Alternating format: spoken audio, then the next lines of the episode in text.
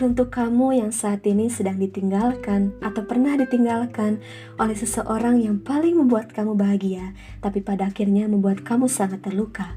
Padahal sebenarnya kita sudah memberikan yang terbaik yang kita punya, yang kita bisa. Kita pasti merasakan sedih, kecewa, terluka. Tapi sebenarnya bisa jadi ini adalah hadiah dari Tuhan atas segala kebaikan kamu, dengan cara memisahkan kamu dari orang yang ternyata bukannya terbaik dan bukannya tepat untukmu. Tuhan punya alasan ketika Dia menghadirkan seseorang di kehidupan kamu. Tuhan juga punya alasan ketika Dia membiarkan seseorang pergi dari kehidupan kamu. Percayalah bahwa segala yang terbaik akan tiba pada Dia yang mau bangkit, berjuang, merelakan, dan memaafkan. Jadi, ayo, kita harus tetap semangat melakukan yang terbaik demi yang terbaik.